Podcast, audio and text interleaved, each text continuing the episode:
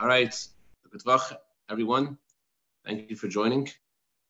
Um, we decided to uh, study the Kunshas Tavis Yisrael, this publication that the Rebbe asked to print about Ahavas Yisrael in order to increase the Ahavas Yisrael in our community and to bring the uh, blessing down.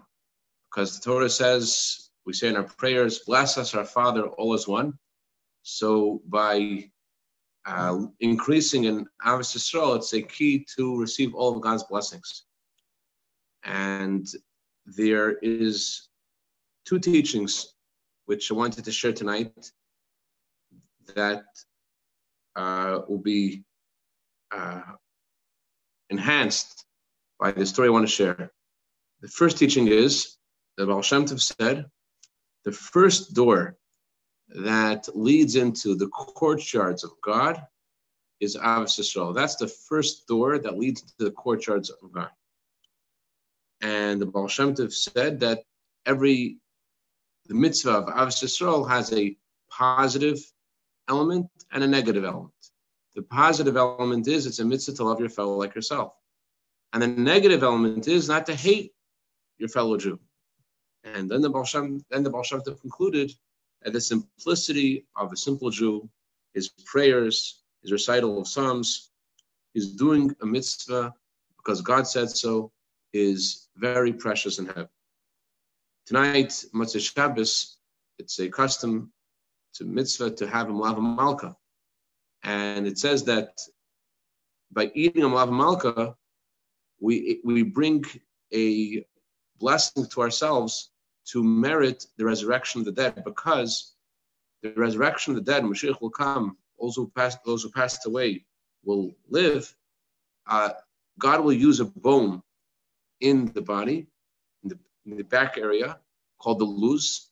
And with that bone, God will resurrect all those who passed away. So that bone is nourished only from the food that we eat on Motzei Shabbos. Only the food that we eat tonight, Motzei Shabbos, do we um, do we have nourishment to um, for that bone? So that's the key to the future, the key to the coming of Mashiach and living forever. Resurrection of the dead.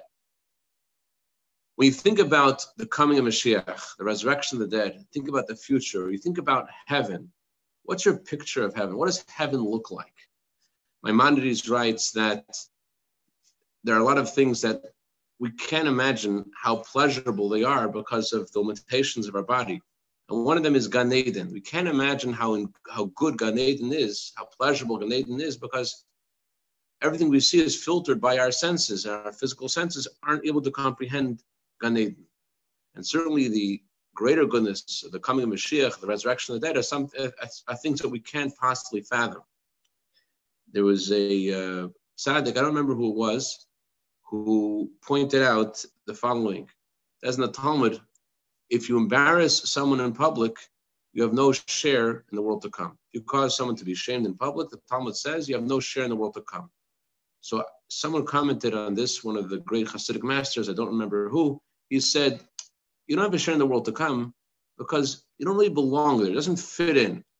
The world to come is a place of such love and kindness and friendship that someone who's who's engages in that kind of activity doesn't doesn't fit in. What would he do there? Was the expression used. What would he do there in the world to come? So when we think about Tchias Mashiach, everlasting good, we think about what that means. There is something in the story I'm going to share with you, which gives us some insight about where we're going, what Gan Eden is about, what Mashiach is about, what the resurrection of the dead is about what goodness is about. What is the, in the words of Baal Shem Tov, what is the first door that leads into the courtyards of God? So here's a story. The story is printed in The Storyteller by Ravison Mandela Shalom. It's printed in Talks and Tales. It's printed in Sichos in English. It's printed in, I think, I don't have it with me, but I think it's also printed in the Treasury of Hasidic Tales. It's not a story that was shared by, by our Rebbein, but it's definitely a well-known story shared in many different Svarim. The story goes like this.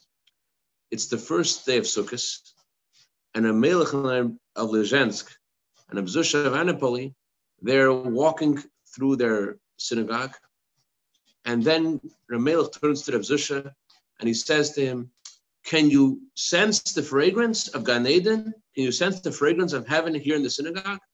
And Zusha says, Zusha says, Yes, I, I do. Where's it coming from? And they go from bench to bench in their, into their synagogue, trying to find the fragrance of heaven. And they stop by a uh, bench and they, ah, this is where it's coming from. And they go over to this man, and Reb Zusha says, There is a scent coming from your esrik, a scent from Gan Eden. Can you tell us about this esrik and who, who you are? Why does your esrik have a scent of heaven in your esrik? So the man told them, My name is Uri, and I come from Strelisk. That name isn't resonating a bell, he became a tzaddik and a leader in his own right. Uh, Uri of Strelisk is one of the famous Hasidic giants. At that time, he wasn't well known. So Uri of Strelisk told them the following. He says, My wife and I aren't doing that well in regards to earning a livelihood. I work as a school teacher and my wife works as she hires herself out as a cook. And we're not doing that great, but we we get by. And we there's one mitzvah that really is precious to me, and that's the mitzvah of having a lulav and esrog. And I always try to have the most beautiful lulav and esrog in my town. And everyone in town always uses the lulav and esrog that I have. And I really wanted to, um, I really wanted to um, to have a beautiful Lulav this year as well. I always get Lulav Esrik from Lemberg. So this year, we, uh, as every year, we divide our entire year's salary in half. Half of it goes to buying a Lulav and half of it goes towards our livelihood for the rest of the year. We spend 50% of our year's salary, whatever my wife makes as a cook, whatever I make as a school teacher, that's dedicated towards buying Lulav Esrik. So I went to Lemberg and I had with me 50 golden ruble. On the way to Lemberg, I stopped off at a hotel and there is a, a old time hotels, it wasn't the Marriott. And uh, I see this man who's, who's angry and he's upset and he's, he's really, really not, not doing well. I go over to the man and I say to him, What's wrong? What's wrong? I have a wagon and I'm supported only by the money that it comes in through bringing people from place to place, from carrying, from from uh, shipping uh, things through my wagon, and the horse died, and I can't afford to buy another horse. So what am I going to do? I'm really stuck, and I have nothing. So the innkeeper, the owner of the Kretschmer, he tells this man, you know what? I actually have a horse for sale. The horse is really a good, really good horse. this horse is worth probably about 100 golden ruble, but I'm going to give it to you for 50. I'll give you the horse for 50 golden ruble. As long as uh, you give me 50 golden ruble, I'm I see how this is so distressing you. So instead of you having to pay the enormous amount of money for a new horse, I will give you my horse for just 50 golden ruble. Great deal. The man starts to laugh. He says, I don't have more than a few pennies. I certainly don't have 50 golden ruble. And it's ridiculous for you to even offer this to me. If you knew my financial situation, you know there's no way I could afford 50 golden ruble.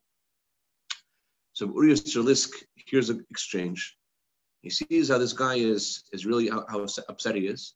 So Uri Strelisk goes over to the innkeeper and he says, What's the lowest you would sell it for? He says, The lowest I would sell for is 45 golden ruble. I can't sell it for any less because I would lose. I could only sell the lowest I can go is 45 golden ruble. So Rav Shalisk makes a quick calculation and he gives the man 45 golden ruble. And in order not to get too many, to, to get to be the um, on the receiving end of the man's appreciation, he just runs away quickly and he goes off to Lemberg. Now, instead of having 50 golden ruble, he only has five left. And he goes towards Lemberg. What Aburi did is similar to, I don't know if you heard the Minute of Torah on Friday, I shared this story, unbelievable story. Uh, this man's talking to the Rebbe about something that concerned him, but it was something very mundane, very earthy. He didn't feel like it was right to burden the Rebbe with this very earthy conversation, but at the same time, he wanted the Rebbe's advice. So he's talking and sharing with the Rebbe, but he's not sharing. It's like he's very ambivalent. The Rebbe senses his ambivalence, and the Rebbe tells him the following story. The Rebbe says, I once visited my father-in-law, and it was the holiday of Sukkot.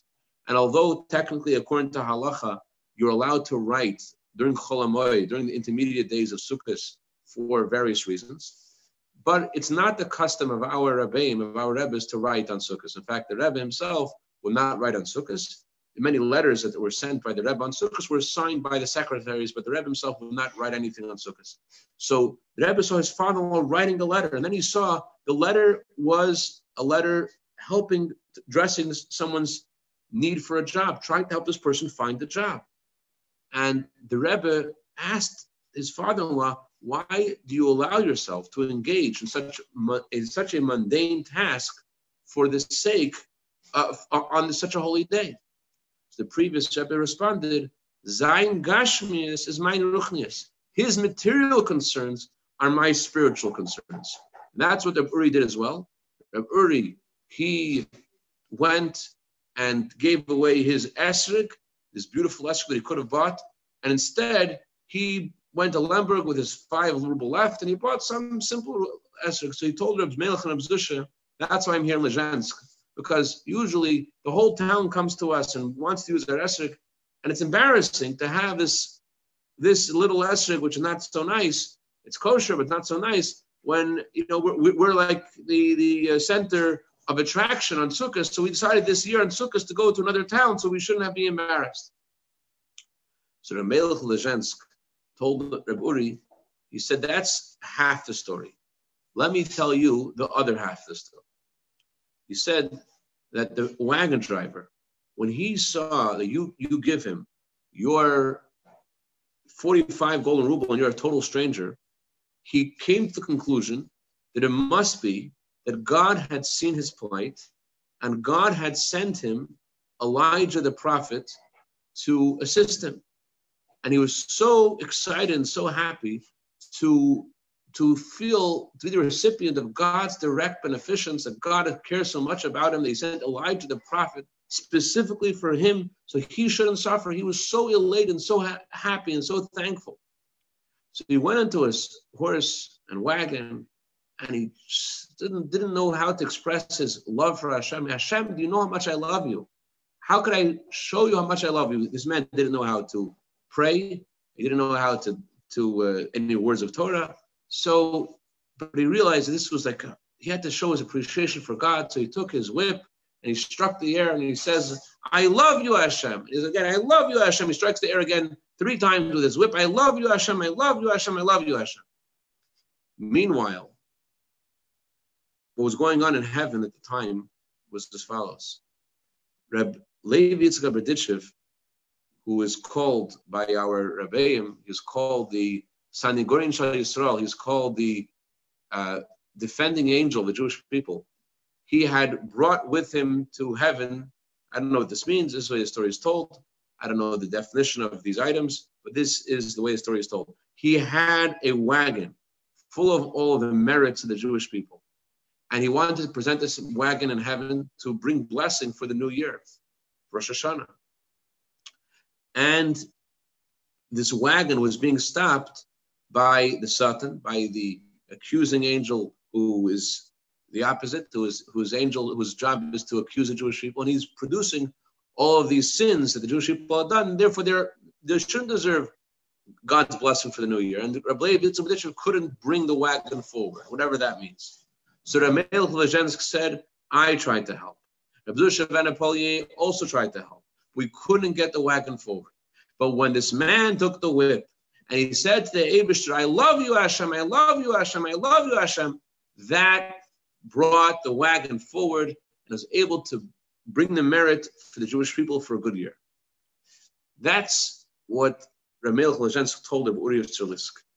That's the meaning of his esrog having the scent of Gan There's a lot of remarkable elements in the story. Rab Uri's sacrifice for another Jew, and the the simple love of Hashem that this guy expressed, and how valuable it is to Hashem.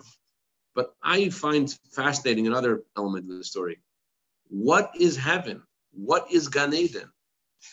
Maimonides says we can't imagine what Gan Eden is, but from the story you see the Gan Eden. What's Gan Eden? What's the scent of Gan Eden? Gan Eden is a place of pure love, and therefore this esrig, this esrig which was bought because of his sacrifice to help someone else, what does this esrog have in it? It has in it a scent of Gan. That's what the esrog is. The esrog is a scent of Gan. So, as we prepare for the coming of Mashiach, which is far greater than Gan and we're in the words of the Rebbe, we're at the last stop, ready to cross over into Eretz Yisrael. We're already able to experience a higher kind of Ahavas Yisrael than than was ever possible before. We're able not just to during the time of the three weeks, it's known that uh, people talk about Ahavas Yisrael because the cause of, the, of the, the, destruction of the temple was senseless hatred, and the way to rectify it is to have more Ahavas Yisrael. The Rebbe says not just about rectifying the, the, the, the, the issue that brought about the, the destruction. We're right now so close to coming of Mashiach that we're able to taste of the Ahavas Yisrael, the coming Mashiach. We're able to taste of the future. Mashiach is about, Chis is about pure Ahavas Yisrael. And now that we're standing by the Jericho, in the language of this week's Torah portion, this week's coming Torah portion has talked about the 42 journeys Jewish people took from Egypt to Israel. And the Baal Shem Tov says that just like there's 42 journeys from Egypt to Israel, there are 42 journeys from Egypt to Mashiach. And there are 42 journeys in a person's lifetime. There are 42 stations of, of your lifetime. And so too, there are 42 journeys from Modeh Ani until you go to sleep at night. There's 42 journeys of every day. So where are we in history? We're now by the Jericho, and therefore it's possible to taste of the Ahavas Yisrael, the coming of Mashiach, which is just not about thinking about how this will bring about blessing or, or, reward or, what consequence, but just to really feel the true Ahavas Yisrael is what we're empowered to do at this time. And that was a story I wanted to share, and Hashem Shabbat us all with a wonderful week. Atzlach Rabba, more Ahavas Yisrael, and more blessing, and see the coming Mashiach Karamamish. Any questions, um, comments, criticism, tomatoes, cucumbers? A good vach, Chaim Shalom. Good vach, Rabbi Reber. Good vach, Nuriel. Good vach, Lewis family. A good vach. A good vach, good vach. Good work. thank you.